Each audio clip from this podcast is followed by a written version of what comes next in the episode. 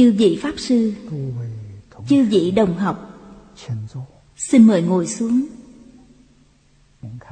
Xin xem Đại Thừa Vô Lượng Thọ Kinh Giải, trang một trăm bốn mươi hai, dòng thứ ba. Hữu Đà La Ni Phản ngữ, thử phiên di trì, tổng trì, năng trì, năng giá. Có nhiều ý nghĩa như vậy. Từ chỗ này trở đi là giải thích câu kinh văn thứ hai, tức câu cập đắc nhất thiết Đà La Ni Môn. Giải thích câu kinh văn này. Câu trước là đắc vô sanh vô diệt chư tam ma địa, chúng ta đã học xong. Tam ma địa hết sức trọng yếu, chúng ta thường gọi nó là tam muội, cũng gọi là định. Khiến cho tâm trụ một chỗ thì gọi là tam muội. Không chỉ đắc tam ma địa, mà các ngài đồng thời còn đắc Đà La Ni. Những danh từ này đều là tiếng Phạn. Đắc nhất thiết Đà La Ni Môn. Trì là bảo trì. Đối với chữ tổng trì, thông thường để giải thích chữ Đà La Ni, quá nữa chúng ta dùng cách nói theo ý nghĩa tổng trì này. Tổng trì có nghĩa là gì? Bao gồm hết thảy pháp, nắm giữ hết thảy nghĩa. Ý nghĩa này hết sức hay, mà cũng là nói đã nắm vững tổng cương lãnh, tổng nguyên tắc của hết thảy các pháp, thì gọi là đắc Đà La Ni. Chữ Đà La Ni trong tiếng Phạn có ý nghĩa là năng trị. Năng giá tức là ngưng dứt. Nay chúng ta nói là khống chế, có ý nghĩa ấy. Tiếp đó sách chú giải dẫn kinh luận. Đó là những lời giải thích của Phật và các vị tổ sư đại đức. Trí Độ Luận viết: Đà La Ni giả, từng ngôn năng trì hoặc năng giá. Trí Độ Luận được dịch vào thời Diêu Tần, nên nói là tần ngôn. Tần ngôn nghĩa là tiếng Hán. Dịch sang nghĩa tiếng Hán, Đà La Ni là năng trị hoặc năng giá. Năng trì là gì? Tiếp đó có giải thích: năng trì giả, tập chủng chủng thiện pháp. Năng trì linh bất tán, bất thức, thí như hoàng khí thịnh thủy, thủy bất lậu tán. Tiếp đó là tỷ dụ. Khí là dụng cụ, giống như chén trà chẳng hạn. Chén trà hoàn hảo, chẳng bị hư vỡ, có thể đựng nước, nước chẳng bị chảy mất. Đà La Ni cũng có ý nghĩa ấy. Nó có thể gom góp, nắm giữ các thứ thiện pháp. Những thiện pháp ấy sau khi đạt được sẽ chẳng bị mất đi. Những thứ nào? Trong Phật Pháp, chẳng hạn như thập thiện nghiệp đạo, sau khi đạt được thập thiện nghiệp đạo sẽ chẳng mất đi. Quý vị có thể trong một thời gian dài, thậm chí đời đời kiếp kiếp đều có thể gìn giữ. Như vậy Đà La Ni có ý nghĩa trị. Tiếp đó nói năng giá dạ. Giá là gì? Giá là đối với pháp bất thiện, ác bất thiện căn tâm sanh. Năng giá linh bất sanh.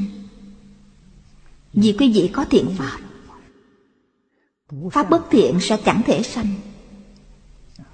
Thí dụ như trong thập thiện, quý vị biết chẳng sát sanh là tốt đẹp, vì chẳng kết oán cừu với hết thảy chúng sanh. Không ăn trộm là tốt, chẳng sát sanh là không nợ mạng kẻ khác, chẳng trộm cắp là không nợ tài vật của người ta. Những điều ấy tốt lắm. Cho nên chúng có thể ngăn che hết thảy các điều bất thiện. Thật sự có thể nắm giữ thập thiện nghiệp đạo, sẽ chẳng có ý niệm hại người, mà cũng chẳng có ý niệm chiếm tiện nghi của kẻ khác. Vì ý niệm chiếm tiện nghi của kẻ khác, tuy không trộm cắp nhưng kẻ ấy có tâm trộm cắp, ý niệm ấy chẳng tốt, vẫn muốn chiếm một chút tiện nghi. Đó là tâm trộm cắp chưa dứt. Hễ có ý niệm ấy, rất có thể sẽ có hành vi bất thiện.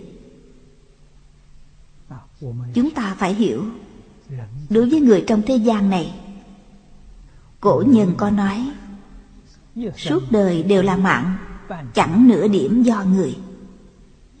Mạng do đâu mà có? Chẳng phải do ông trời ban cho quý vị. Có rất nhiều người hiểu lầm vận mạng do Thượng Đế ban cho chúng ta. Vì sao có người thăng quan phát tài, có người bần cùng hạ tiện? Chẳng phải là ông trời rất thiếu công bằng ư? Há có loại ông trời như vậy? Vì thế phải hiểu,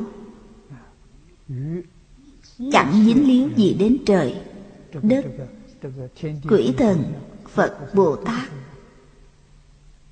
Vận mạng của mỗi cá nhân chúng ta do chính mình chịu trách nhiệm. Có vận mạng hay không? Có.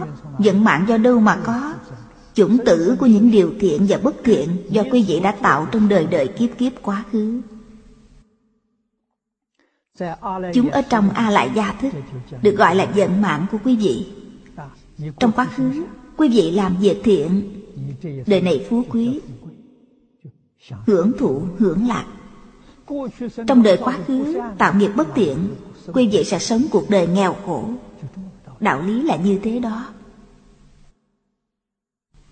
Do vậy, sau khi đã hiểu, chúng ta chẳng oán trời, hờn người. Sau khi đã hiểu rõ, bèn an phận giữ mình.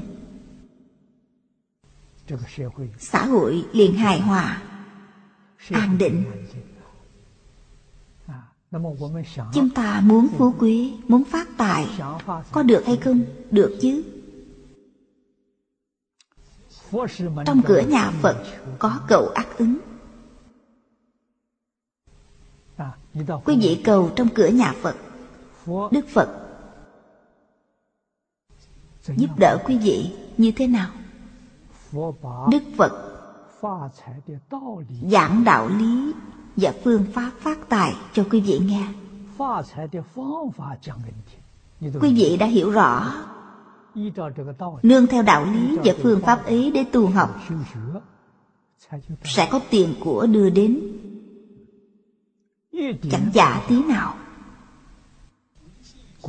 Cổ thánh tiên hiền bảo là sanh tài hữu đại đạo. Thuở chúng tôi còn trẻ, thầy rất cao minh. Thầy xem tướng của tôi, nghe giọng tôi nói, nhìn tư thái hành động của tôi, liền biết sự phú quý, cùng quẫn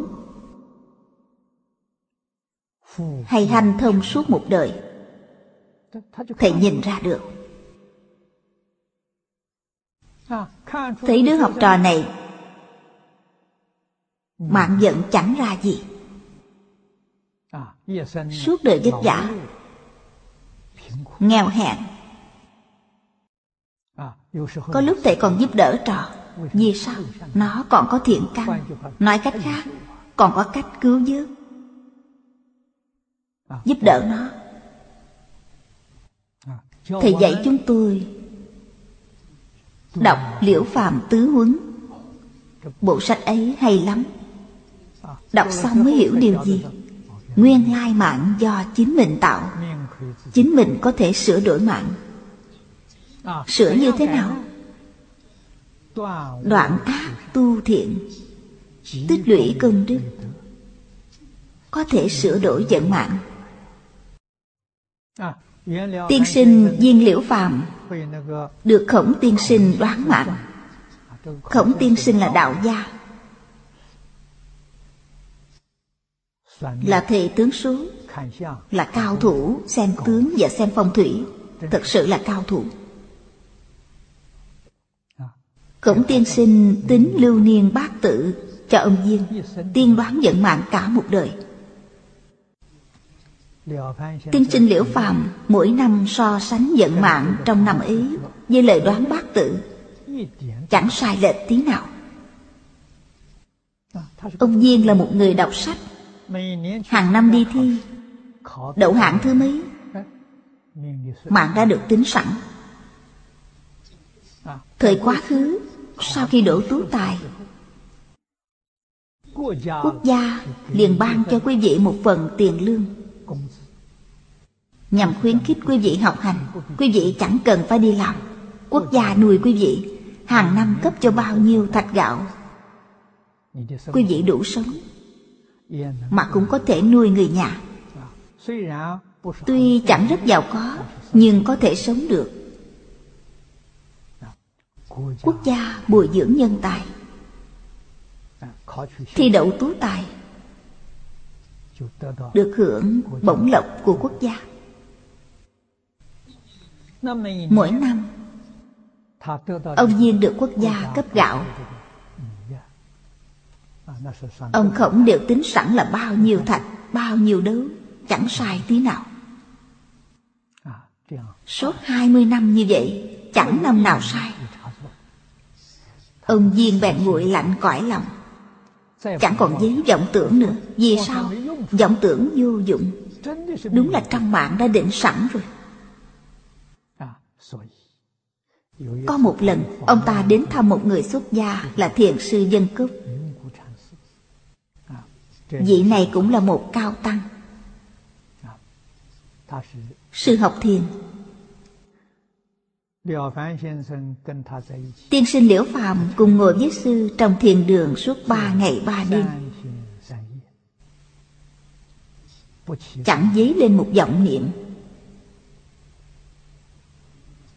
Thiện sư Dân Cốc thấy người này đúng là rất khó có. Kẻ bình phàm chẳng có khả năng ấy. Vì sao mà suốt ba ngày ba đêm chẳng dấy một vọng niệm? Do vậy sư liền hỏi ông ta, ông công phu khá lắm, ba ngày ba đêm chẳng khởi một vọng niệm, chuyện này kẻ bình phàm chẳng thể làm được. Hỏi ông ta tu như thế nào. Tiên sinh Liễu Phàm rất thật thà, thưa cùng sư, mạng của con đã được người ta tính sẵn rồi. Suốt hai mươi năm nghiễm nhiên chẳng sai chạy tí nào, nên còn ý niệm gì cũng chẳng có. Sau khi ông Phàm thưa lời ấy, thiền sư Dân Cốc bèn ha hả cười to, tôi ngỡ ông là thánh nhân, nguyên lai ông vẫn là phàm phu. Ông Viên hỏi, vì sao thầy bảo con là phàm phu? Sư bèn giải thích, phàm phu lẽ đâu chẳng có vọng niệm. Sư giảng đạo lý vận mạng, mạng do chính ông tạo, đương nhiên bản thân ông có thể sửa. Vận mạng trong hai mươi năm của ông đã được người ta đoán sẵn, chẳng đoán trật tí nào. Ông chẳng phải là phàm phu thì ai là phàm phu? Ngày đó sư nhắc nhở ông Viên, vận mạng có thể sửa, cách sửa như thế nào? Dạy ông ta đoạn ác tu thiện, tích lũy công đức. Dạy cho ông Viên thực hành công khóa cách. Nội dung của công khóa cách là gì? Là Thái Thượng Cảm Ứng Thiên, chiếu theo những điều đã nói trong Thái Thượng Cảm Ứng Thiên. Thiện nhân thiện quả nhất định phải hành, ác nhân ác báo quyết định phải tránh.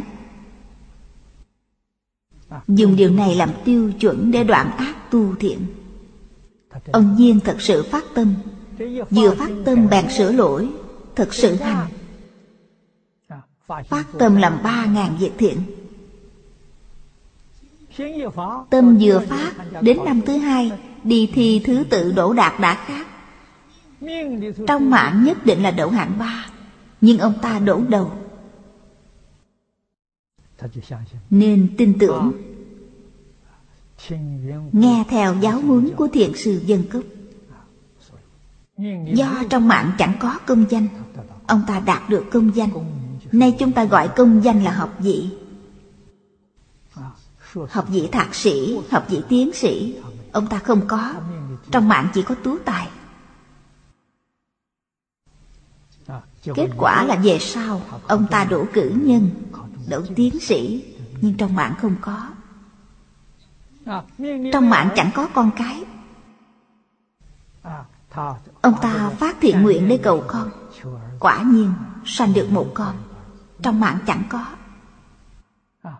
Không có mà đạt được, đó là thật sự cầu được. Có cầu ác ứng. Thọ mạng chỉ có năm mươi ba tuổi, ông ta cũng chẳng cầu trường thọ, nhưng sống đến bảy mươi bốn tuổi mới qua đời, tăng thọ hai mươi mốt năm. Người Hoa nói là thức, tăng thọ ba thức, thì ba thức là hai mươi mốt năm, chẳng giả tí nào. Vì vậy quý vị phải hiểu đạo lý.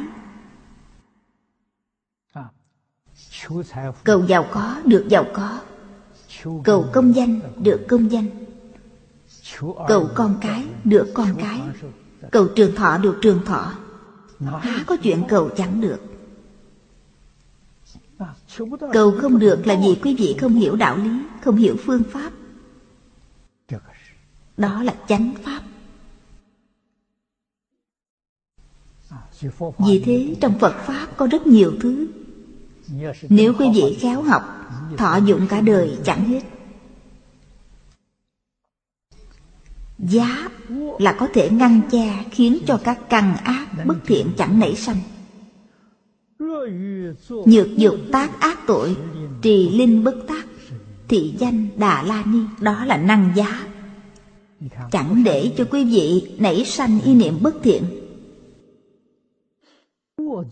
chẳng để cho quý vị phạm tội ác.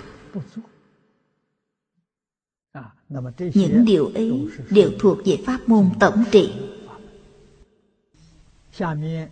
Tiếp đó lại nói hữu dân, nghĩa là vẫn là những điều được nói trong Trí Độ Luận. Bồ Tát đắc thị nhất thiết tam thế, vô ngại minh đẳng chư tam muội. Ư ừ, nhất nhất tam muội trung, đắc vô lượng A Tăng Kỳ Đà La Ni. Như thị đẳng hòa hợp, danh di ngũ bách Đà La Ni môn, thị di Bồ Tát thiện pháp công đức tặng. Trước hết chúng tôi giải thích đại lược đoạn văn này một chút. Trong câu Bồ Tát đắc, chữ thị là như thị, nhất thiết vô ngại minh đẳng chư tam muội, chẳng phải là phàm nhân. Chúng ta xem câu này liền biết các ngài là Pháp Thân Bồ Tát.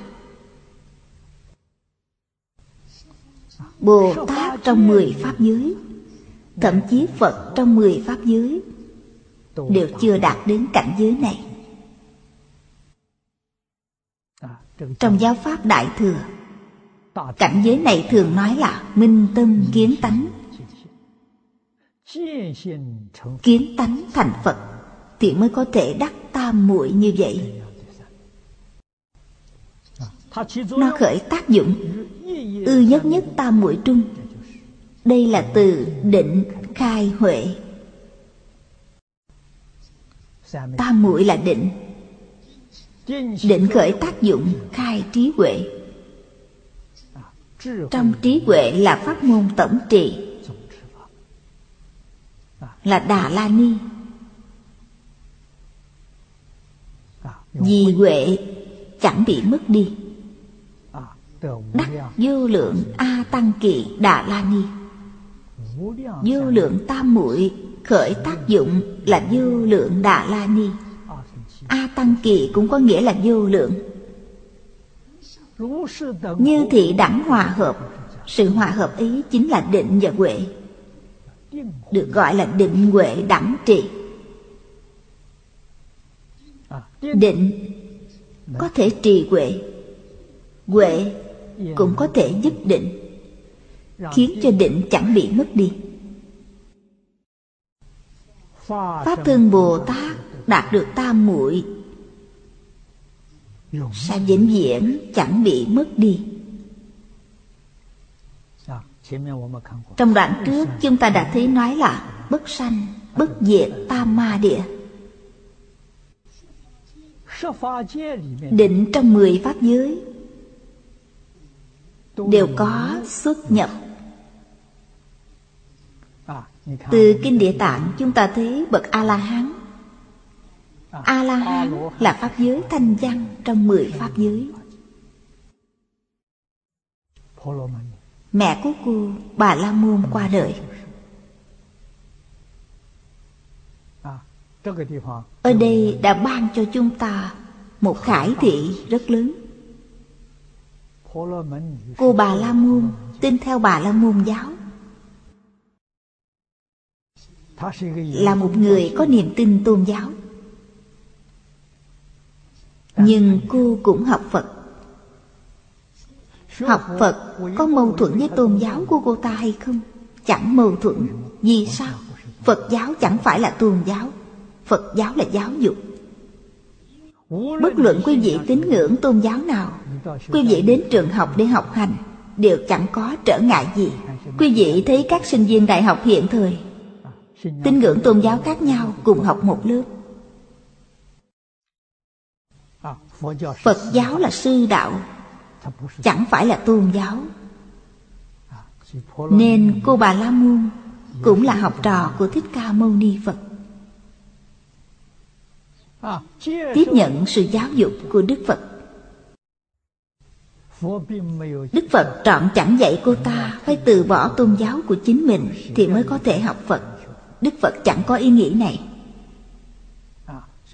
Vì thế trong Phật môn có nhiều người tín ngưỡng tôn giáo khác nhau theo Thích Ca Mâu Ni Phật,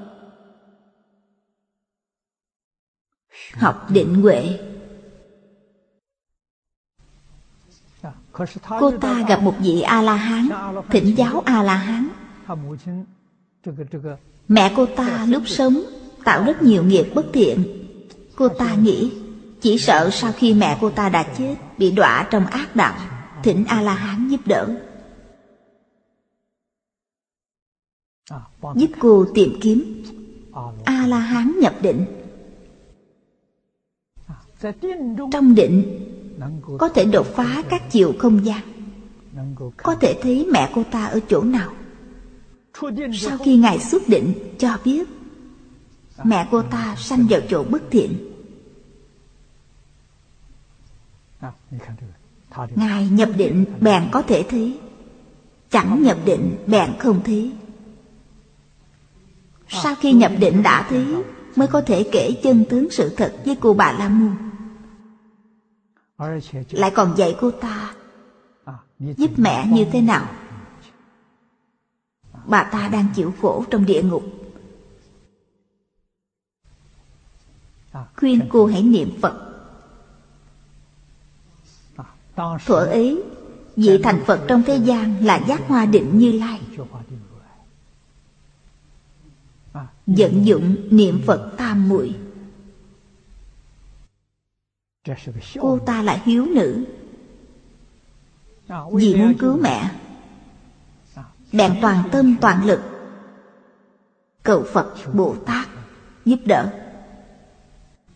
Quý vị thấy cô ta ở trong định suốt một ngày một đêm. Nhập định, từ trong định cũng thấy địa ngục. Định ấy là niệm Phật tam muội, giúp cô ta trông thấy cảnh giới địa ngục. Quỷ vương đến đón tiếp, gọi cô ta là Bồ Tát, hỏi cô có chuyện gì mà đến nơi đây. Cô bảo cô đi tìm mẹ, mẹ cô tên là gì? Duyệt Đế Lợi. Quỷ vương liền cho biết. Ông ta nói, bà Duyệt Đế Lợi nhờ hiếu nữ tu tập,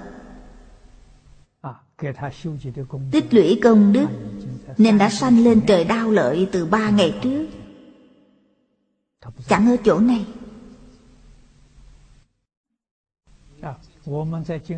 Chúng ta đọc đến đoạn kinh văn này liền liễu giải, liền hiểu rõ. Cô ta dùng pháp gì để siêu độ? Dùng công đức niệm Phật của chính mình. Cô niệm Phật công phu đạt tới tam muội. Nói theo pháp môn niệm Phật, tam muội ấy tối thiểu là sự nhất tâm bất loạn. Lý nhất tâm bất loạn rất khó. Cô ta là sự nhất tâm, nên có thể đến thăm viếng địa ngục. Vì sao trong một ngày một đêm cô ta có thể đắc nhất tâm bất loạn? Vì sao? Vì cứu mẹ. Nếu cô ta không liều mạng, không dụng công, mẹ cô chẳng thoát khỏi địa ngục. Cô ta niệm Phật đạt được nhất tâm bất loạn là do mẹ cô giúp đỡ. Nếu mẹ cô chẳng đọa địa ngục, cô ta sẽ không thể tu hành nghiêm túc như vậy. Vì thế mẹ cô ta có công đức, có lợi ích. Luận định từng điểm cá biệt, quý vị mới hiểu rõ vì sao mẹ cô ta có thể sanh lên trời. Do mẹ cô ta tạo duyên, nên cô ta mới niệm Phật tới mức nhất tâm bất loạn. Họ làm nhân duyên cho nhau. Thành tựu của con gái giúp cho mẹ sanh lên trời. Làm nhân duyên lẫn nhau. Có đạo lý như thế trong đó, phải hiểu rõ ràng, chẳng mê tín tí nào. Trong câu chuyện của cô quan mục, thì quan mục còn kém công phu của cô Bà La Môn ấy một bậc. Vì quan mục là cảnh giới trong mộng, còn người ta là trong định. Định cao hơn cảnh giới trong mộng rất nhiều. Vì vậy trong mộng, nhờ vào mộng để thấy cảnh giới, thì như chúng ta thường nói, công phu thành phiến đã có thể làm được. Nhưng nếu tự mình đến thăm địa ngục, nếu chẳng phải là sự nhất tâm, chắc chắn chẳng làm được. Sự nhất tâm là cảnh giới của A-la-hán. Vì thế chúng ta phải hiểu lý, phải biết tu học như thế nào. Hiện thời chúng ta cũng gặp phải khó khăn. Khó khăn là tai nạn quá nhiều. Tôi không tiếp xúc các phương tiện thông tin, ngay cả báo chí cũng chẳng xem. Đã đoạn tuyệt mấy chục năm. Quý vị hàng ngày xem tivi, đọc báo, nên quý vị thông hiểu tin tức rõ hơn chúng tôi nhiều. Một số đồng học ở đây nghe các tin tức từ các phương tiện truyền thông đến nói với tôi, chỗ nào đó lại có tai nạn, nơi đó lại có tai nạn. Tôi nghe xong hiểu rõ, tôi biết tai nạn phát sanh ra sao, tôi cũng biết hóa giải tai nạn như thế nào. Nhưng con người phải tin tưởng thì mới được. Quý vị thật sự tin tưởng Phật, thật sự có phương pháp giải quyết, nhưng quý vị không tin, chẳng có cách nào cả. Lúc tôi hai mươi mấy tuổi cũng chẳng tin tưởng. Gặp tiên sinh Phương Đông Mỹ dẫn dắt tôi vào Phật môn. Nhập Phật môn để làm gì? Học triết học. Thuở ấy,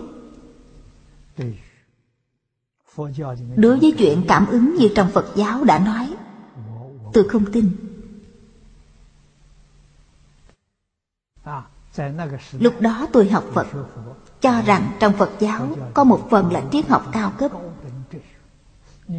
phần khác là mê tín. Chúng ta phải gạt bỏ phần mê tín ấy, phải nghiêm túc học kỹ lưỡng phần triết học. Tôi chia nó thành hai phần. Sau khi đã học mười mấy năm, cảm thấy cách nghĩ trước kia của chính mình chẳng đúng. Đối với phần trước kia, chúng tôi cảm thấy là mê tín, phát hiện trong đó có đạo lý. Đạo lý có thể còn cao sâu hơn triết học. Do vậy, sau đó chẳng có tâm phân biệt nữa. Không có tâm phân biệt thì là tâm thanh tịnh. Tâm thanh tịnh mới có thể học những thứ ấy. Sự hiểu lầm này phổ biến nơi những kẻ trẻ tuổi. Kẻ trẻ tuổi noi theo khoa học, bài xích tôn giáo. Tôi là kẻ đã trải qua tình cảnh ấy, hiểu rất rõ. Phật Pháp nói chuyện giảng sanh. Lúc tôi hai mươi sáu tuổi, tôi bắt đầu học Phật. Đại khái khi ngoài bốn mươi tuổi mới thật sự nhận biết, tin tưởng. Quý vị mới biết chẳng dễ dàng. Đúng như cổ nhân đã nói là Pháp khó tin. Nếu không dùi mài chẳng bỏ nơi kinh giáo, học tập hàng ngày, chẳng dễ gì đột phá cửa ải này. Tôi học Phật đến năm nay là năm mươi chín năm. Sang năm là đúng một giáp Tý.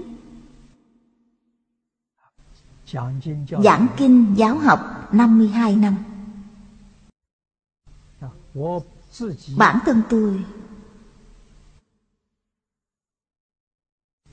cũng chẳng có thọ mạng dài như vậy. Thầy có dạy tôi, nhưng tôi cũng chẳng cầu kéo dài tuổi thọ. Thế mà thọ mạng thật sự kéo dài, thọ hơn ông Viên Liễu Phàm. Ông Viên Liễu Phàm mới tăng thọ hai mươi mốt năm, tôi tăng thọ hơn bốn mươi năm.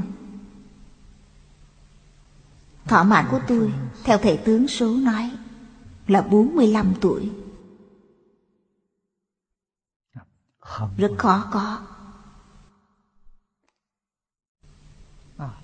Tăng tuổi thọ rất có ích cho tôi. Tôi có thời gian dài như vậy, dần dần hiểu rõ ràng minh bạch những thứ trong Phật Pháp. Nếu không có thời gian dài như vậy, sẽ chẳng thể nào hiểu được. Do đó, thọ mạng dài cũng có lợi. Thật sự hiểu rõ, minh bạch thì giảng sanh thế giới cực lạc mới nắm chắc.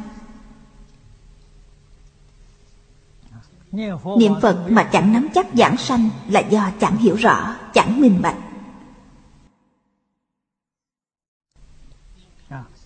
Muốn hiểu rõ ràng minh bạch chuyện này, kinh giáo vô cùng quan trọng. Đối với kinh giáo lại càng phải coi trọng, thâm nhập một môn, quân tu lâu dài. Vì sao? Nhất định là tam học với định huệ mới có thể thành tựu. Giữ quy củ là trì giới. Thâm nhập một môn là giữ quy củ. Huân tu lâu dài sẽ đắc tam muội, khai trí huệ. Do vậy thời gian tu tập một môn ngắn ngủi sẽ rất khó, muốn thành tựu phải mất một thời gian dài, lại còn phải chuyên tâm. Bí quyết trong Phật Pháp là buông xuống. Đầu tiên là buông xuống tự ngã. Người thế gian hoàn toàn hiểu lầm ngã. Thân này chẳng phải là ta, mà cứ coi nó là ta. Cả một đời này vì ai? Vì ta. Vì ta mà tạo tác vô lượng vô biên tội nghiệp. Đời đời kiếp kiếp trôi dạt luân hồi, thật đáng thương.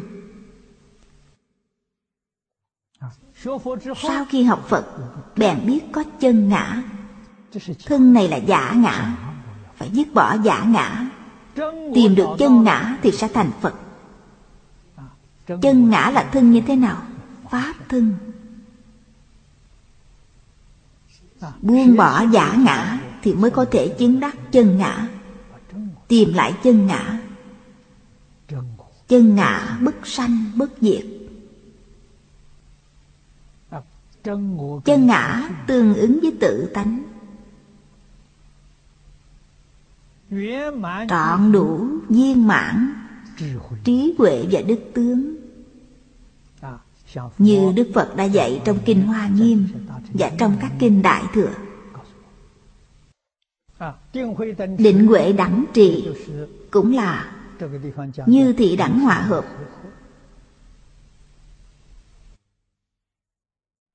Định huệ hòa hợp.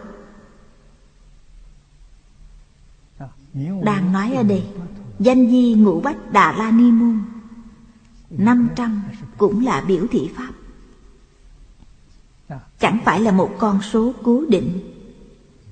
Hàm nghĩa vô lượng môn Đà La Ni. Đó là công đức thiện pháp tạng của Bồ Tát. Chữ tạng hàm nghĩa chẳng mất, thiện pháp chẳng bị mất đi, công đức chẳng bị mất đi.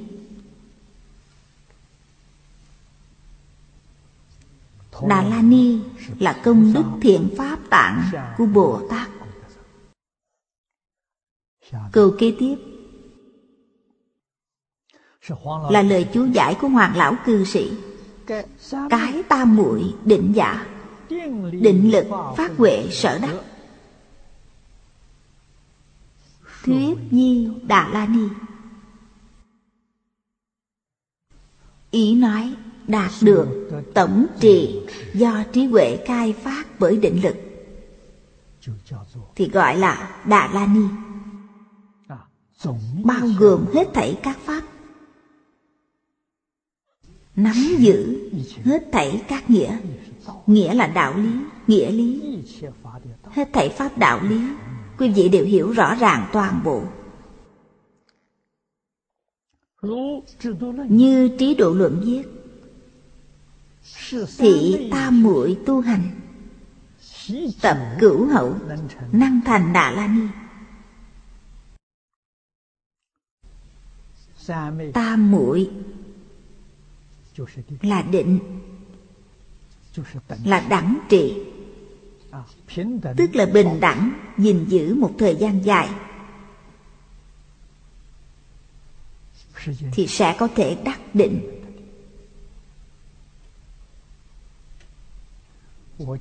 Hôm nay tôi còn được một đồng tu cho biết, ở Tứ Xuyên Có một vị cư sĩ học Phật, năm nay đã ngoài bảy mươi tuổi. Công phu tu hành rất khá, cũng là thâm nhập một môn, huân tu lâu dài.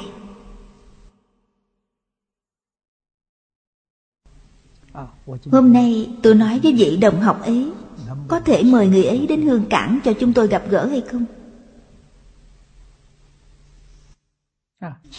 Trước kia chúng tôi đã phát hiện cư sĩ Lưu Tô Dân năm mươi lăm tuổi, bà ta mới bắt đầu học Phật. Một bộ Kinh Vô Lượng Thọ, một câu Phật hiệu, suốt mười năm chẳng gián đoạn bèn thành tựu. Thành tựu tam muội, thành tựu Đà La Ni. Vị đồng học này cũng giống như vậy. Họ kể với chúng tôi, người ấy cũng là một bộ Kinh Vô Lượng Thọ, một câu A Di Đà Phật, cũng là mười mấy năm chẳng gián đoạn. Có người thứ hai nêu gương thật tốt cho người tu hành chúng ta. Chúng tôi giảng kinh mỗi ngày, khuyên kẻ khác mỗi ngày, nhưng chẳng có người nêu gương, rất khó tin tưởng. Chỉ cần đã đắc tam muội, chuyện gì chúng ta cũng đều có thể lý giải. Nếu đúng là thâm nhập một môn, huân tu lâu dài, buông xuống vạn duyên, trong tâm chỉ có A Di Đà Phật, chỉ có Kinh Vô Lượng Thọ. Tu học như vậy, phải biết là ba hay bốn năm bèn đắc tam muội. Người ấy có thể đạt được tam ma địa như chúng tôi đã nói, trong phần trước đã nói. Sau khi đắc tam muội, lại chừng ba bốn năm, khẳng định là khai trí huệ. Ở đây gọi khai trí huệ là Đà La Ni. Chúng ta nói thông thường thì Đà La Ni nên giảng như thế nào? Một kinh thông, hết thảy các kinh đều thông. Đà La Ni là hết thảy các kinh đều thông. Một pháp môn đã đắc, hết thảy các pháp môn thảy đều đắc. Đó là Đà La Ni. Khó ở chỗ nào? Khó ở chỗ con người chẳng có tâm thượng hạnh, vọng niệm quá nhiều. Hôm nay muốn học cái này, ngày mai muốn học cái khác, học rất nhiều, rất tạp. Đó là gì? Đó là tập khí phiền não. Kinh giảng những gì? Phật Bồ Tát mỗi ngày khuyên quý vị, quý vị vẫn không tin, vẫn cứ tin vào tập khí phiền não của chính mình. Sai mất rồi. Nếu thật sự chịu nghe lời Phật, ai nấy đều thành Phật. Thật đấy, chẳng giả tí nào. Nói theo Tịnh Độ Tông thì không một ai chẳng thành tựu. Thời gian mười năm chẳng dài, trôi qua rất nhanh. Quý vị có thể nắm giữ một pháp môn, một bộ kinh trong mười năm, quý vị sẽ thành tựu.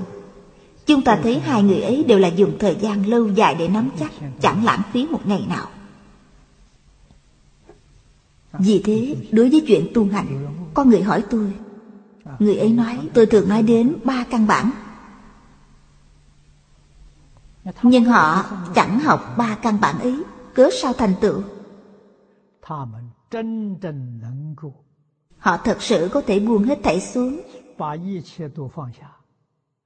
nhất tâm nhất ý nơi một bộ kinh, một câu danh hiệu, ba căn bản liền viên mãn. Họ có thể làm được, quý vị có thể làm được hay không? Quý vị chẳng bằng họ. Xét theo hình thức, ba căn bản ấy là giới luật, họ chẳng học. Nhưng người ta có định cộng giới, tam muội là định cộng giới, tức là trong định có giới. Không có giới làm sao có thể có định cho được?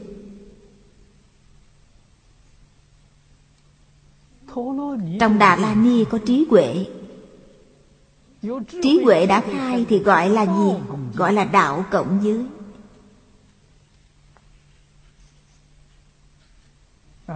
Người bình phàm sơ sót những điều này, chỉ điểm họ, họ liền hiểu rõ. Họ có mà còn rất cao minh. Chúng ta nên học theo điểm này.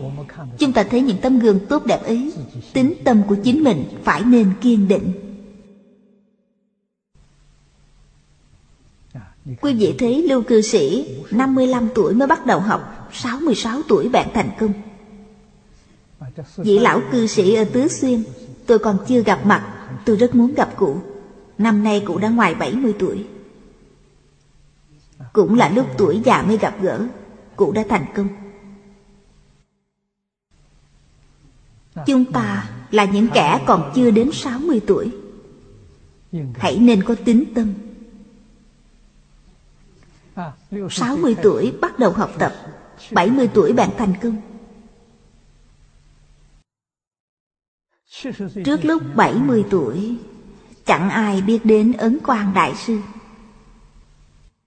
Ngài lặng lẽ, không ai biết đến. Trụ trong lầu Tàng Kinh, núi Phổ Đà, cũng là tam học giới định huệ tăng thượng. Năm bảy mươi tuổi, Ngài bị người khác phát hiện. Có những vị tại gia cư sĩ toàn là giáo sư đại học, đến thăm Phổ Đà Sư, đến lễ Phật, gặp Pháp Sư Ấn Quang, hầu chuyện Ngài. Những vị học giả ấy vô cùng kinh ngạc. Gặp được vị thiện tri thức chân chánh, bèn viết bài tuyên dương Ngài trên các báo chí và tạp chí. Ấn Quang Đại Sư bèn nổi tiếng.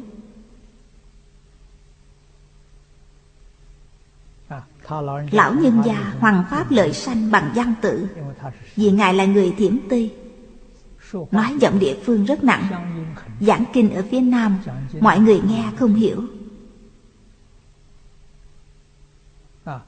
nên Ngài rất ít dùng ngôn ngữ để giảng kinh mà dùng văn tự. Bao nhiêu người nêu ra câu hỏi thỉnh giáo lão nhân gia.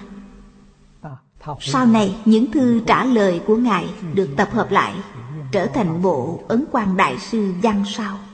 Thuở ấy những lời Ngài phát biểu đăng trên báo chí và tạp chí, mọi người đều hiểu. Ngài viên tịch lúc tám mươi tuổi. Quý vị thấy thời gian Ngài hoằng pháp chỉ có mười năm, nhưng ảnh hưởng của mười năm hoằng pháp ấy, trong một trăm năm tại Trung Quốc chẳng có ai có thể vượt qua Ngài. Thù thắng khôn sánh.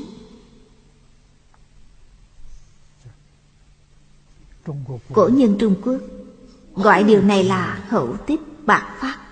Ngài đã tích lũy quá vậy. Trước khi học Phật, Ngài học nho, lấy nho làm cơ sở, dùng cơ sở nho gia sâu dày để nhập Phật môn. Có công lực vài chục năm, nên khi phát bạn đúng như cổ nhân đã nói, không kêu thì thôi, hễ kêu sẽ khiến cho mọi người kinh hãi.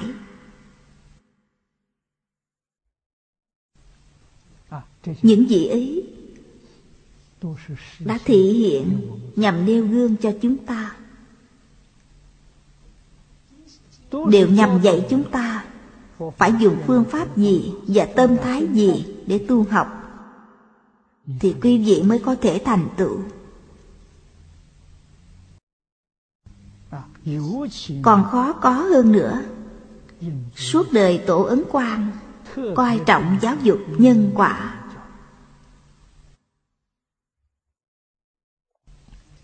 Ngài đề cao ba bộ sách,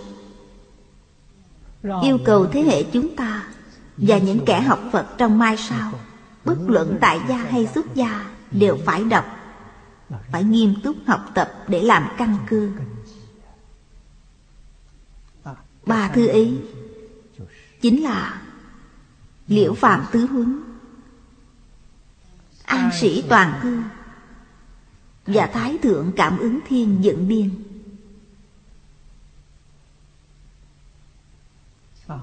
Đặc biệt coi trọng giáo dục nhân quả. Nay chúng tôi mới hiểu, hiện thời muốn cứu vớt xã hội này, muốn hóa giải tai nạn, muốn cứu vớt địa cầu, dùng gì? Dùng nhân quả. Mỗi người tin tưởng nhân quả, thiên hạ đại trị.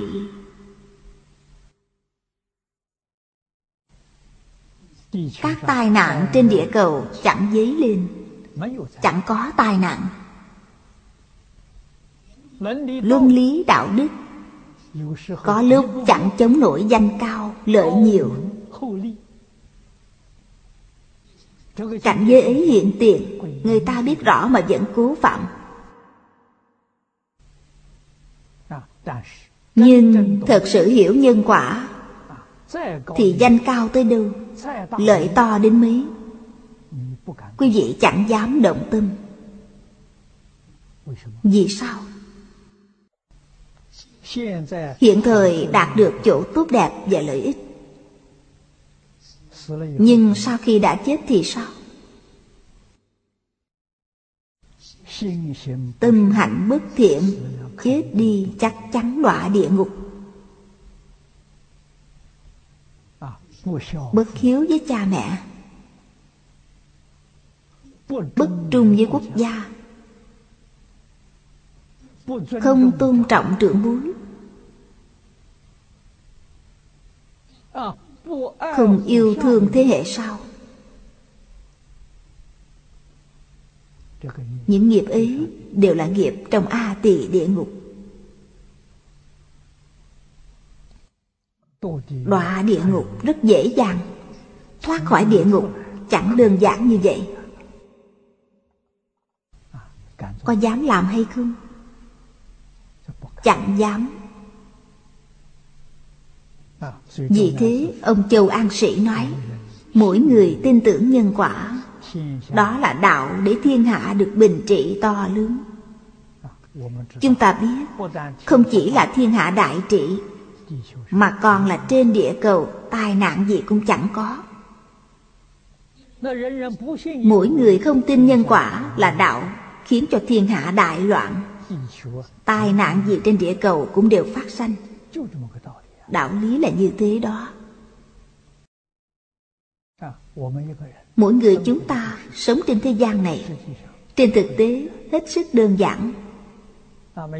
Mỗi ngày chỉ cần ăn no, mặc ấm, có nơi nhỏ nhỏ để có thể tránh gió đụt mưa là đủ rồi, sung sướng hơn bất cứ thứ gì khác. Cổ nhân dạy, người đạt đến mức vô cầu, phẩm hạnh tự cao. Dục vọng càng nhiều càng khổ. Con người buông dục vọng xuống sẽ đắc đại tự tại. Buông tham sân si xuống, giới định huệ liền thành tựu. Vì thế tu hành tam muội, tu tập lâu ngày có thể thành Đà La Ni. Lời ấy là thật, chúng ta có thể tin tưởng. Chữ tập này có nghĩa là quý vị thực hiện những điều đã học trong cuộc sống, thực hiện trong công việc, thực hiện trong xử sự, đãi người tiếp vật. Học xong bèn thật sự có tác dụng, không phải là học rồi chẳng có tác dụng, mà là học đến mức hữu dụng. Thị chư tam muội cộng chư pháp thật tướng trí huệ, năng sanh Đà La Ni. Đây là nói do đâu mà có tổng trị, do tam muội mà có. Các tam muội, tám dạng bốn ngàn pháp môn, thảy đều là tu tam muội. Tam muội là mấu chốt tu hành trong Phật pháp. Giới định huệ, hễ đạt được một điều thì hết thảy đều đạt được. Nay chúng ta tu tam muội dùng phương pháp nào? Dùng phương pháp niệm Phật, trì danh niệm Phật. Dùng phương pháp này để đắc tam muội. Nhưng trong Tịnh Độ Tông không gọi là tam muội, mà gọi là nhất tâm. Nhất tâm là tam muội, tam muội là nhất tâm. Danh từ khác nhau, ý nghĩa như nhau.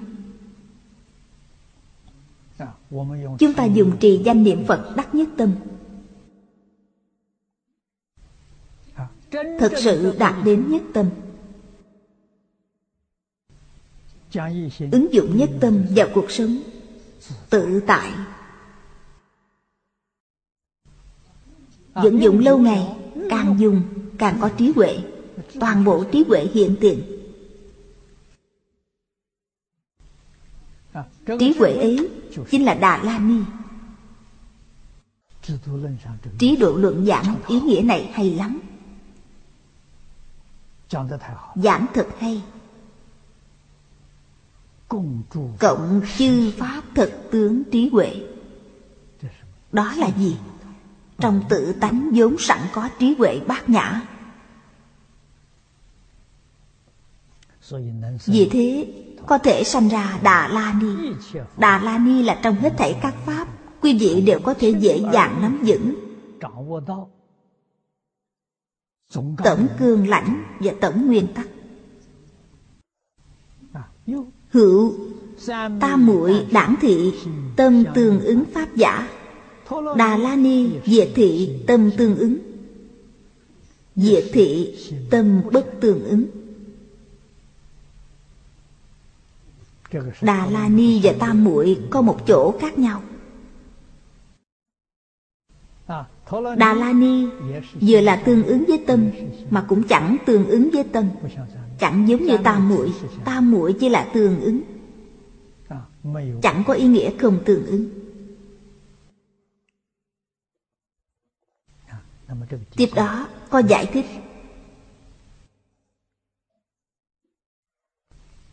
Đà La Ni thị tâm bất tương ứng giả. Như nhân đắc văn trì Đà La Ni, tuy tâm sân khỏe diệt bất thức. Thường tùy nhân hành, như ảnh tùy hình. Cái Trí Độ Luận chi nghĩa tam muội giả chỉ tại tâm tương ứng thời hiện tiền. Như bình phôi dị thiêu, tuy hữu hình tướng, bất năng thịnh thủy. Đà La Ni như kinh hỏa thiêu, thành hậu chi bình khí. Cố năng trì Bồ Tát vô lượng công đức. Tuy tâm bất tương ứng thời diệt, thường tùy nhân hành, như ảnh tùy thân. Tỷ dụ này rất hay, nói rõ tương ứng là gì, không tương ứng là gì. Tương ứng với tâm, chúng ta phải nhớ. Tổ tiên có nói một câu rất hay: nhân chi sơ, tánh bổn thiện. Tâm là tánh. Tâm tánh vốn lạnh. Đó là tương ứng. Bất thiện thì sao? Bất thiện bèn không tương ứng. Nói cách khác, tương ứng là tương ứng với thiện pháp. không tương ứng, là chẳng tương ứng với thiện pháp, nó tương ứng với ác pháp, tức là chẳng tương ứng với thiện pháp. Vì thế ở đây nêu lên một thí dụ. Quý vị nói tam muội tâm là định, nhưng khi người ta nổi giận liền chẳng có định. Đây là như kinh thường nói hỏa thiêu công đức lâm. Nổi nóng là lửa thiêu, hễ nổi giận liền chẳng có định, định liền mất đi. Nhưng Đà La Ni chẳng mất. Đà La Ni là trí huệ, tuy nổi nóng, trí huệ chẳng mất. Đó là trí huệ. Tâm tương ứng với thiện pháp, nó khởi tác dụng. Tâm tương ứng với bất thiện pháp, nó vẫn khởi tác dụng. Chẳng do phiền não mà bị mất đi, nó chẳng như vậy. Đó là chỗ khác nhau giữa Đà La Ni và Tam Muội. Tam Muội là định, Đà La Ni là huệ. Nêu lên tỷ dụ này cũng rất dễ hiểu, chẳng khó hiểu. Hữu Trí Độ Luận viết: Đà La Ni thế thế thường tùy Bồ Tát, chư tam muội bất nhĩ, hoặc thời dịch thân tác thức. Quả thật Đà La Ni đời đời thường theo Bồ Tát, tức là trí huệ có thể mang theo được. Nhưng công phu định lực thì không được. Công phu định lực có thể bị mất đi. Chẳng hạn như sanh phiền não, định bị mất đi. Hoặc là khi đổi thân liền bị mất. Đổi thân bèn sanh phiền não, tham sân si dấy lên, tam muội bèn mất đi. Thế nhưng tuy Đà La Ni không mất, khi nó tương ứng thì trí huệ giúp quý vị làm chuyện tốt. Khi tham sân si mạng hiện tiền thì trí huệ giúp quý vị làm chuyện xấu. Quý vị có rất nhiều ý nghĩ xấu, chúng ta chớ nên không biết điều này. Cố tri Đà La Ni nhất đắc vĩnh đắc, thắng ư tam muội giả. Thật vậy, tam muội rất dễ mất đi, còn Đà La Ni chẳng mất dễ dàng, không dễ dàng bỏ lỡ. Các vị Bồ Tát đều chứng đắc, tùy thời ngộ nhập hoa nghiêm tam muội, cụ túc tổng trì bách thiên tam muội. Những câu này đều nhằm tán thán đại đức của các vị Bồ Tát dự hội.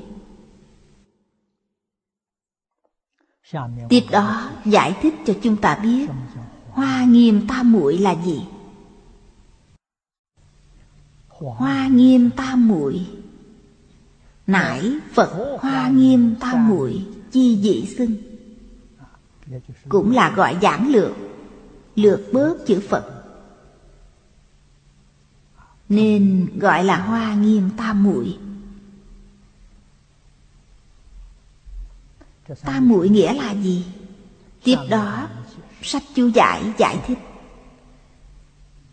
dĩ nhất chân pháp giới, vô tận duyên khởi vì lý thú. Nói theo cách hiện thời, nó chẳng dùng mười pháp giới, mà dùng nhất chân pháp giới. Nói là cạn hay sâu là do chỗ này. Học thuật hiện thời, trong giới học thuật, bất luận là Trung Quốc hay ngoại quốc, đều nương theo mười pháp giới. Quý vị nhìn từ chỗ này, Phật Pháp tự nhiên cao hơn người khác một bậc. Vì sao? Tiên sinh Phương Đông Mỹ nói, triết học trong Kinh Phật là đỉnh cao nhất của triết học trên toàn thể thế giới.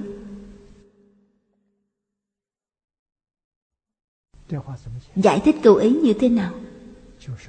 Phật Pháp dùng nhất chân Pháp giới, vô tận duyên khởi làm lý thú. Học thuyết thế gian chưa hề dùng điều này,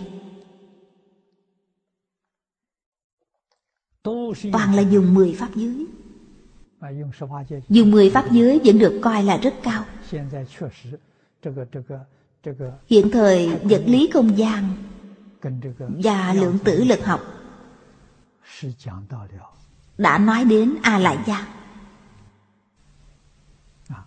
A Lại Gia ở trong mười pháp giới chẳng nói đến nhất chân pháp giới.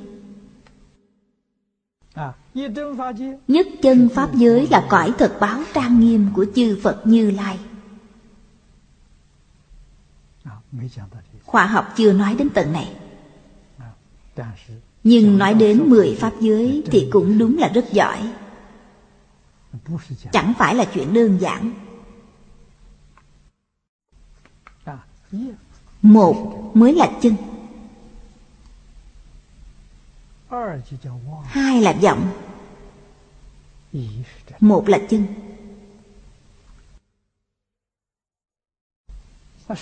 Một là gì? Vọng tưởng phân biệt chấp trước chúng ta đều có thể buông xuống. Nhất chân pháp giới liền hiện tiền ở ngay trước mắt, không cần tìm kiếm khắp nơi. Trong hết thảy thời, hết thảy chỗ, không gì chẳng phải là nhất chân pháp giới. Vì sao chúng ta chẳng thấy? Chúng ta khởi tâm động niệm thì nhất chân liền mất đi, lại có phân biệt chấp trước. Đối với nhất chân càng mê sâu hơn, sâu đến nỗi chẳng thể quay về. Coi lục đạo luân hồi là thật. Trong kinh điển đã dạy, hết thảy các pháp hữu vi như mộng huyễn bọt bóng. Chúng ta đều biết đọc lợi, mà cũng nói rành rẽ hợp lý. Nhưng đó chẳng phải là cảnh giới của chính mình, vẫn mê luyến lục đạo luân hồi y như cũ. Làm sao quý vị có thể hiểu được? Đó đều là chân tướng sự thật. Hễ mê liền biến nhất chân pháp giới thành mười pháp giới. Đức Phật chẳng dạy chúng ta điều gì khác. Mục tiêu chung cực là giúp chúng ta trở về nhất chân pháp giới. Nhất chân pháp giới là quê nhà của chúng ta. Chúng ta từ nhất chân đi ra.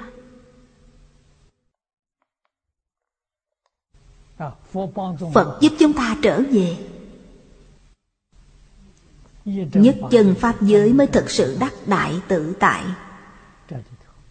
Trong ấy có trí huệ viên mãn, có đức năng viên mãn, có tướng hảo viên mãn.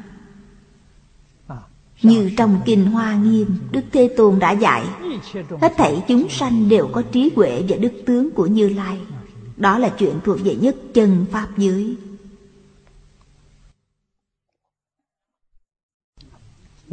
Vô tận duyên khởi, Nói đến duyên khởi thì duyên là nhân duyên, tức là nói đến nhân quả. Khởi là sanh khởi. Sanh khởi gì vậy? Sanh khởi vô lượng vô biên các pháp. Dùng từ ngữ này là một đại danh từ chung. Này chúng ta thấy trong toàn thể vũ trụ, vô lượng vô biên, vô tận, vô số tinh hệ tinh cầu, ở trong không gian này chúng ta nói là vật lý không gian, tức là thế giới vĩ mô. Quay đầu nhìn lại, nhìn cái nhỏ nhất là vi trần. Trong kinh Phật nói đến vi trần. Còn trong khoa học nói đến tế bào. Tế bào có thể chia nhỏ hơn. Nó do những gì hợp thành? Các phân tử. Phân tử là do các nguyên tử hợp thành. Nguyên tử do các điện tử hợp thành. Điện tử do các tiểu lạp tử hợp thành. Các hạt do các khoa khắc hợp thành. Hiện thời khoa học nói khoa khắc do các tiểu quang tử hợp thành. Tìm đến vật chất nhỏ nhất. Tiểu quang tử còn có thể chia nhỏ nữa hay không? Hiện thời còn chưa biết.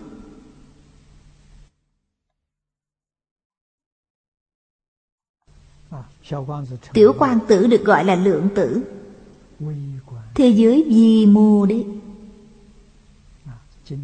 Khoa học hiện thời phát triển theo hai phương hướng, hai cực đoan ấy. Hai cực đoan ấy có thể thống nhất hay không? Thống nhất trong Phật Pháp là lớn nhỏ chẳng hai, tánh và tướng như nhau. Liền phát hiện sự kỳ diệu. Trong một vi trần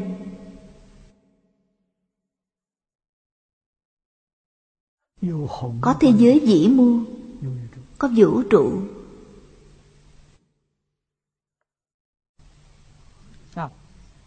Trong một tiểu quang tử có vũ trụ.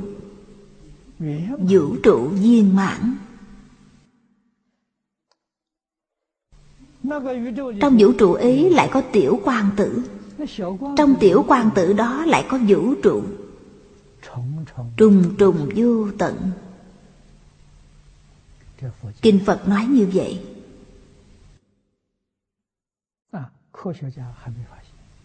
Các nhà khoa học vẫn chưa phát hiện sự trùng trùng vô tận. Đó là vô tận duyên khởi, là chân lý.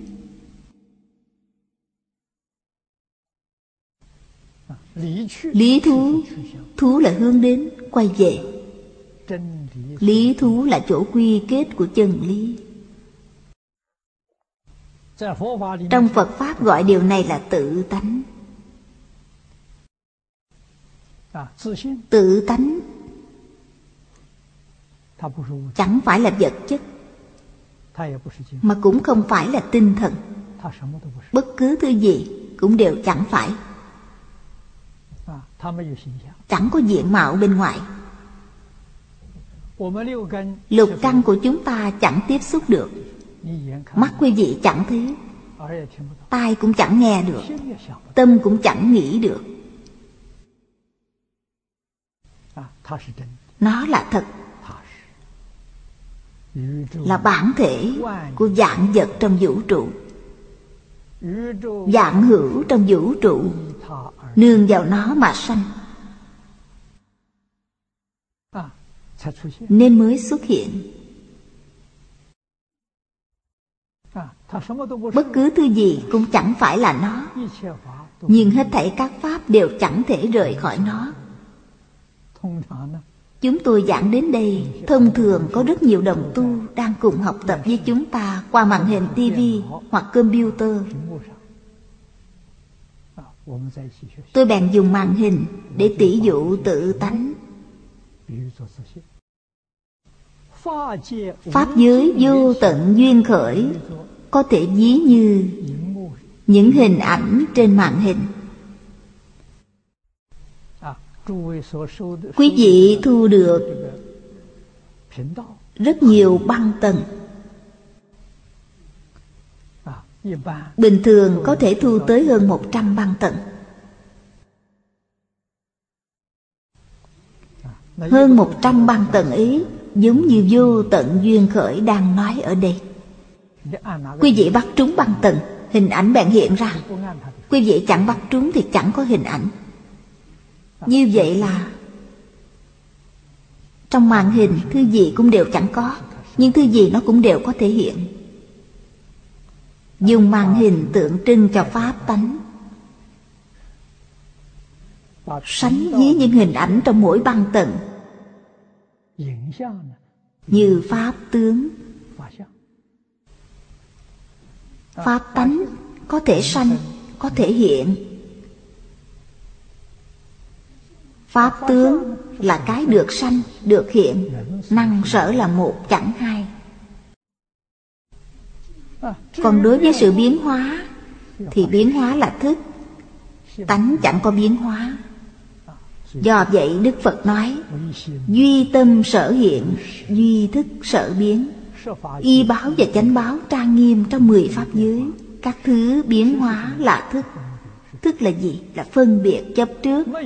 Chẳng có phân biệt, chẳng có chấp trước sẽ chẳng khởi biến hóa.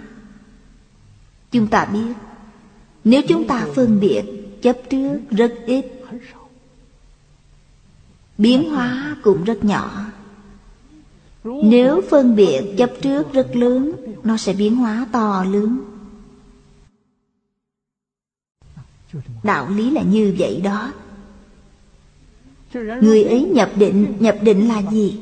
Nhập định là buông phân biệt chấp trước xuống. Người ấy chẳng phân biệt, không chấp trước. Quý vị sẽ có thể thấy bản lai diện mục của rất nhiều hiện tượng. Chúng tôi thường nói là chân tướng sự thật.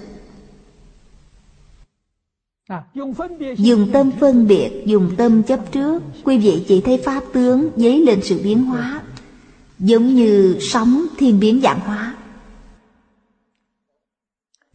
Hết thảy các pháp sanh từ tâm tưởng. Sau khi đã hiểu đạo lý này, con người phải nên định tâm. Tâm phải thiện lương, đó là chân tâm. Trở về tự tánh. Trong tự tánh một niệm chẳng sanh, chẳng khởi tâm, không động niệm. Đó là trở về. Khởi tâm động niệm là đi ra bên ngoài, càng đi càng xa. Chứ nên không biết đạo lý này. Đạt thử lý thú. Đạt là thông đạt. Đối với đạo lý này phải thật sự hiểu rõ, phải minh bạch. Niếp giải nhi khởi vạn hạnh. Thông đạt hiểu rõ. Giải là liễu giải. Sau khi thông đạt hiểu rõ sẽ biến thành hành vi của chính mình. Biến những lý ấy thành tư tưởng của chính mình. Biến những thú ấy thành những hành vi trong cuộc sống hàng ngày. Công việc, xử sự, đãi người tiếp vật, đó là gì? Đó là sở hành của chư Phật Như Lai. Chúc mừng quý vị. Quý vị sống cuộc đời gì? Sống cuộc đời của chư Phật Như Lai. Trong nhân gian chẳng có, mà trên cõi trời cũng chẳng tìm được. Cuộc sống ý là cuộc sống trong thế giới cực lạc. Do vậy, người trong thế giới cực lạc, ai nấy đều đắc hoa nghiêm tam muội, trang nghiêm Phật quả, vị chi hoa nghiêm. Quý vị thấy đó, dùng gì để trang nghiêm? Dùng nhất chân pháp giới vô tận duyên khởi để trang nghiêm Phật quả. Đó là thế giới cực lạc.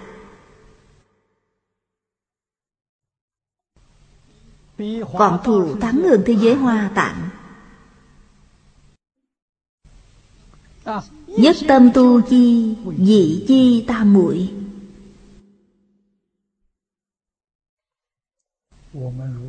Nếu chúng ta chẳng biết thì là mê, là phàm phu. Sau khi đã biết, bèn buông xuống dạng duyên, nhất tâm chuyên tu.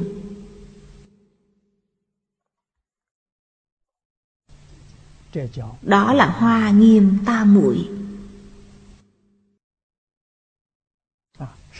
Người nào tu? Pháp thân Bồ Tát tu, chẳng phải là kẻ bình phạm. Trong giáo pháp Đại Thừa thường nói, sau khi minh tâm kiến tánh, các ngài tu hoa nghiêm tam muội. Chưa kiến tánh thì sẽ không được. Chưa kiến tánh, làm sao quý vị có thể dùng nhất chân pháp giới vô tận duyên khởi? Quý vị chẳng dùng được. Tịnh ảnh sớ viết, như hoa nghiêm thuyết, như trong kinh Hoa Nghiêm đã nói, bỉ nhất tam muội, thống nhiếp pháp giới, nhất thiết Phật pháp, tất nhập kỳ trung. Tam muội ấy là hoa nghiêm tam muội. Quý vị thấy hoa nghiêm tam muội là gì? Trong hoa nghiêm tam muội thống nhiếp hết thảy Phật pháp trong pháp giới.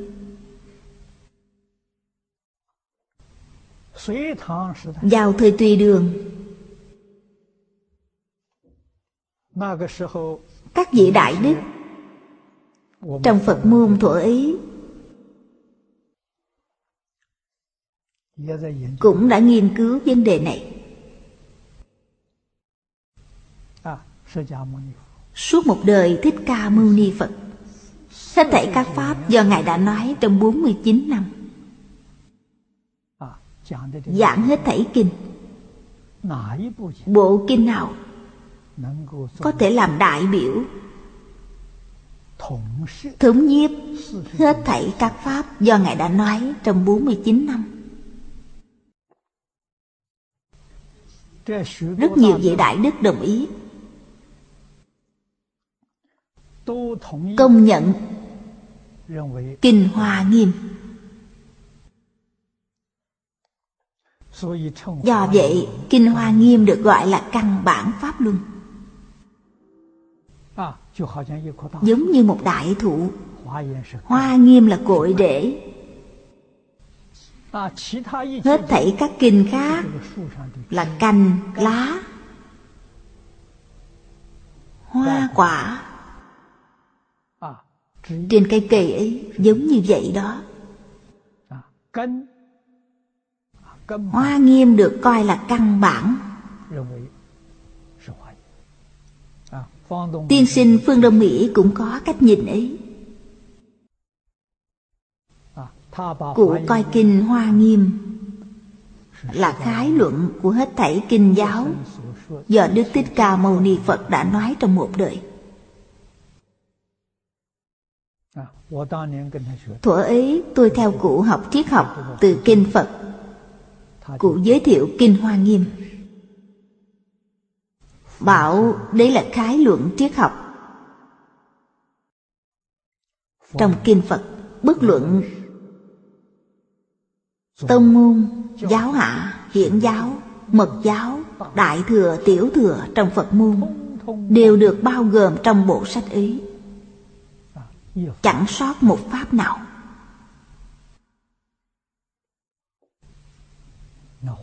Hoa Nghiêm là đại tổng trì môn,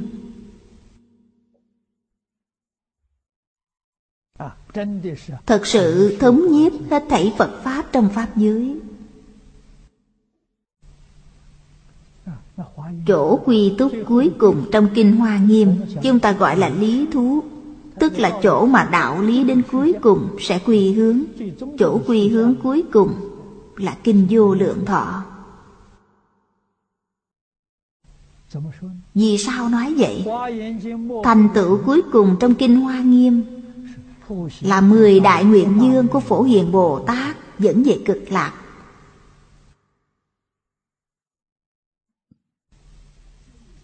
Đoạn khai thị này vô cùng quan trọng. Hoa Nghiêm cuối cùng quy về đâu? Quy về thế giới cực lạc. Do vậy, một phẩm này vẫn là phần chứng tín tự. Quý vị thấy tựa đề của phẩm này là Đức Tuân Phổ Hiền. Nói thật ra, thế giới cực lạc là thế giới của Phổ Hiền Bồ Tát.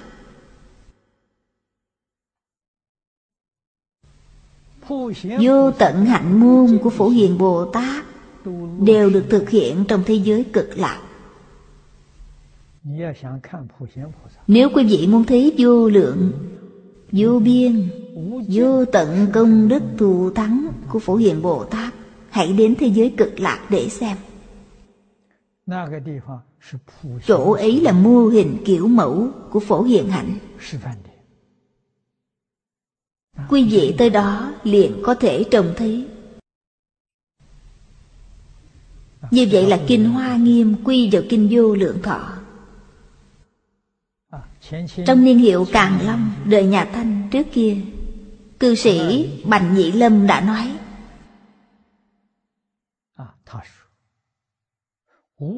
Kinh Vô Lượng Thọ chính là trung bổn Hoa Nghiêm. Nói rất hay. Nói cách khác, Kinh Hoa Nghiêm là đại bổn Vô Lượng Thọ Kinh. Nội dung giảng giải như nhau, trong một đằng nói giản lược, một đằng nói tỉ mỉ. Nói cặn kẽ, Kinh Vô Lượng Thọ là Đại Phương Quảng Phật Hoa Nghiêm Kinh. Nói đại lược thì Đại Phương Quảng Phật Hoa Nghiêm Kinh là Kinh Vô Lượng Thọ. Do vậy hai kinh là một, không hai. Còn có một tiểu bổn Phật Thuyết A Di Đà Kinh là tiểu bổn Hoa Nghiêm. Kinh Vô Lượng Thọ là trung bổn Hoa Nghiêm. Kinh Hoa Nghiêm gọi là đại bổn, đại bổn A Di Đà Kinh hay đại bổn Vô Lượng Thọ Kinh đều được. Từ cách nói này của các vị cổ đức, chúng ta lại nghiên cứu. Nghiên cứu gì? Bị nhất ta muội thống nhiếp pháp giới, nhất thiết Phật pháp, tức nhập kỳ trung. Tìm ra môn ta muội này, chúng ta lại tìm trong Kinh Vô Lượng Thọ. Bản hội tập Kinh Vô Lượng Thọ của lão cư sĩ Hạ Liên Cư chia thành bốn mươi tám phẩm. Phẩm nào có thể đại diện toàn bộ bản kinh?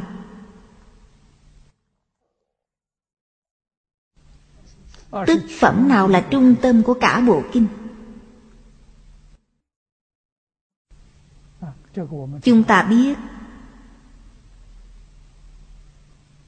cổ đại đức nói Phẩm thứ sáu, tức phần nói về bốn mươi tám nguyện. bốn mươi tám nguyện là cốt lõi của Kinh Vô Lượng Thọ, mà phẩm kinh ấy do chính A Di Đà Phật tự nói. Thích Ca Mâu Ni Phật chỉ thuật lại. bốn mươi tám nguyện gồm bốn mươi tám điều. Điều nào là trung tâm?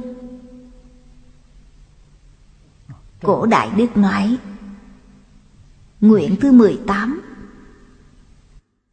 Nguyện thứ mười tám là mười niệm ắt giảng sanh. Quy về chỗ nào? Quy về một câu Nam Mô A Di Đà Phật. Chúng ta đã tìm ra bốn mươi tám nguyện là triển khai của nguyện thứ mười tám. Nguyện thứ mười tám triển khai thành bốn mươi tám nguyện. bốn mươi tám nguyện lại triển khai thành Kinh Vô Lượng Thọ. Kinh Vô Lượng Thọ lại triển khai thành Kinh Hoa Nghiêm. Kinh Hoa Nghiêm triển khai thành hết thảy các kinh do Thích Ca Mâu Ni Phật đã nói trong bốn mươi chín năm. Vì thế chúng ta hiểu bỉ nhất tam muội là gì? Là một câu danh hiệu. Một câu Nam Mô A Di Đà Phật sáu chữ. Sáu chữ ấy thống nhiếp hết thảy Phật Pháp trong Pháp giới. Chẳng phải là ý nghĩa này hay sao?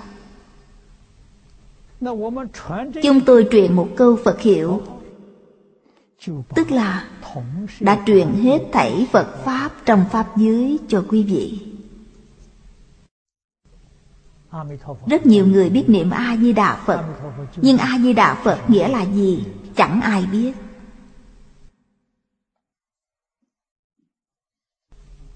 Ở đây chúng ta mới hiểu, một câu A-di-đà Phật là cốt lõi của Phật Pháp do mười phương ba đời hết thảy chư Phật đã nói. Bất luận giảng pháp môn nào đều chẳng có cách vượt thoát. Nó là đỉnh cao nhất trong hết thảy Phật Pháp. Nó là chỗ rốt ráo trong hết thảy Phật Pháp.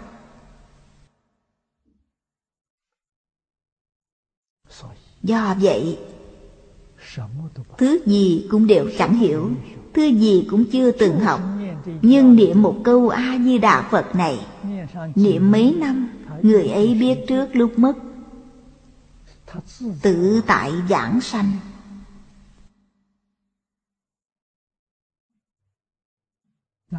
Đó là gì? Người ấy thật sự buông xuống vạn duyên, nắm được tổng cương lãnh của hết thảy các Phật Pháp, đã tìm được. Tổng cương lãnh là một câu A-di-đà Phật, tuyệt diệu thay. Chư Phật Như Lai Tổ Sư Đại Đức từ bi đến cùng cực, đã đem bí mật này truyền cho quý vị, nhưng quý vị không biết. Quý vị thật sự đạt được một câu Nam Mô A Di Đà Phật này, quý vị bèn đạt được toàn bộ tất cả hết thảy Phật Pháp. Ở đây nói là niệm Phật tam muội, thảy đều đạt được. Vì sao? Nó là tự tánh, tự tánh viên mãn. Do vậy, một câu danh hiệu này là đức hiệu của tự tánh. Đại triệt đại ngộ, minh tâm kiến tánh trong tông môn còn chưa phải là thế A Di Đà Phật ư?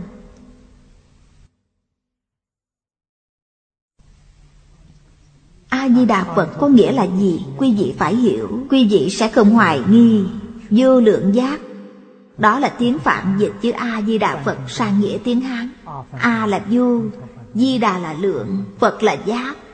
Vô lượng giác Vô lượng giác là thống nhiếp Phật Pháp trong hết thảy Pháp giới. Bát thập Hoa Nghiêm viết: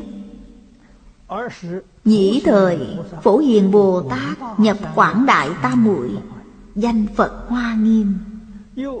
Hữu lục thập Hoa Nghiêm viết: Phổ Hiền Bồ Tát chánh thọ Tam Muội, kỳ Tam Muội danh Phật Hoa Nghiêm.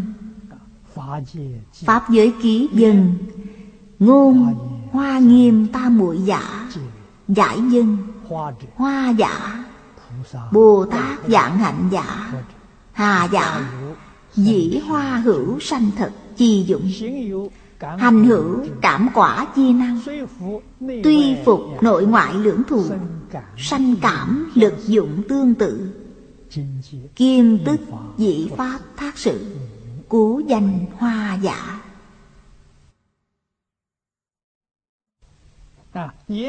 Nghiêm giả hạnh thành quả mãn, khế hợp tương ứng, cứu chướng vĩnh tiêu, chứng lý viên mãn, tùy dụng tám đức, cố xưng di nghiêm giả.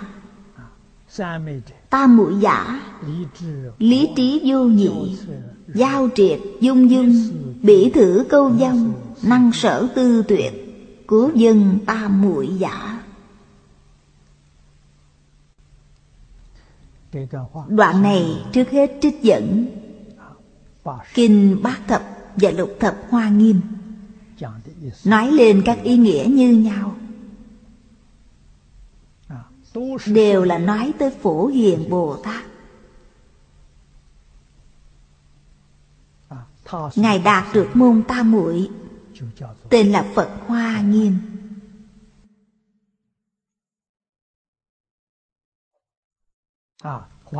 Hoa Nghiêm Tam Muội nghĩa là gì? Trong sách Pháp Giới Ký có giải thích. Hoa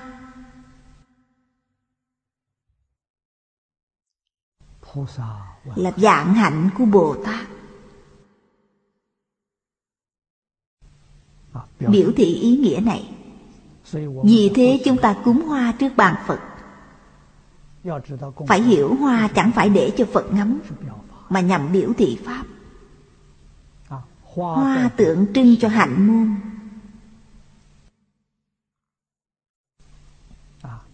Ở đây giải thích hoa có tác dụng sanh thật. Thật là quả hạt, thực vật trước khai hoa, sau kết quả. Hoa nở đẹp đẽ, chúng ta biết quả nhất định trổ tốt đẹp.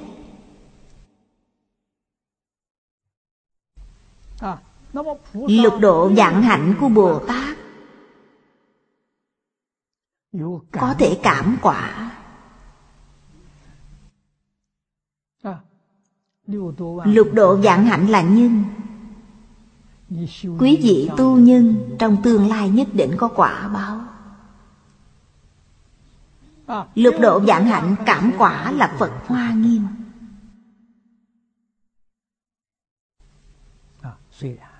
Tuy trong và ngoài khác nhau,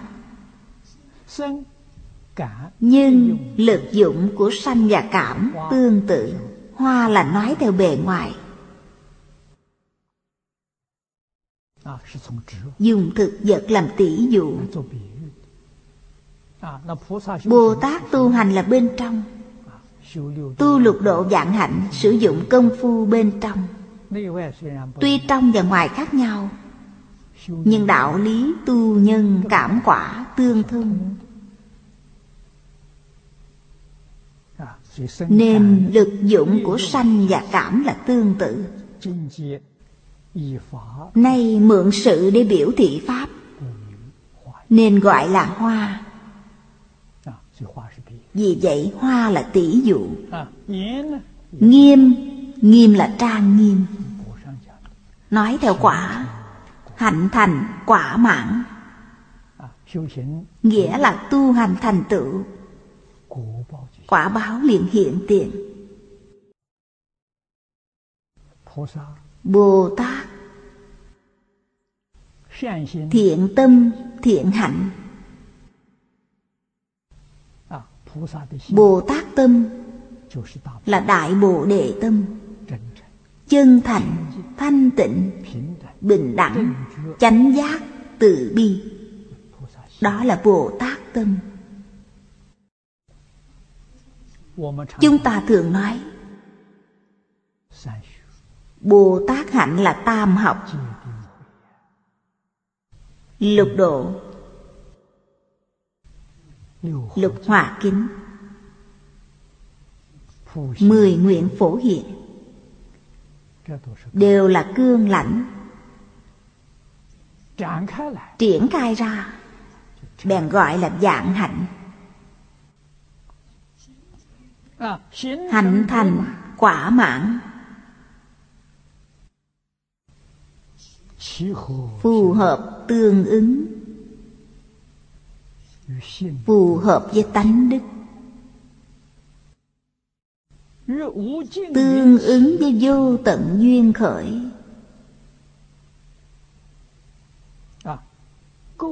cấu chướng. Cấu là phiền não, chướng là nghiệp chướng. Vĩnh tiêu là vĩnh viễn tiêu trừ, chẳng còn nữa. Chứng lý viên mãn, lý ấy là tâm tánh, minh tâm kiến tánh, tùy dụng tán đức. Dụng là khởi dụng, khởi lên tác dụng gì? Hóa độ hết thảy chúng sanh, triển hiện vô tận đức hạnh của Bồ Tát. Sách Hoàng Nguyên Quán nói đến bốn loại lướng: tùy duyên diệu dụng, oai nghi có pháp tắc, nhu hòa chất trực, chịu khổ thay cho chúng sanh. Triển hiện những điều ấy nên gọi là nghiêm. Lại giải thích tam muội là lý trí bất nhị. Lý là thể, trí là dụng, lý là tự tánh, trí là trí huệ bát nhã vốn sẵn có trong tự tánh. Giao triệt dung dung, bỉ thử câu vong. Khi Bồ Tát khởi dụng, không khởi tâm, không động niệm, chẳng phân biệt, chẳng chấp trước, đây kia đều mất, năng sở đều dứt, thì gọi là tam muội. Đó chẳng phải là tam muội bình phạm. Hôm nay đã hết thời gian rồi, chúng ta học tập tới chỗ này.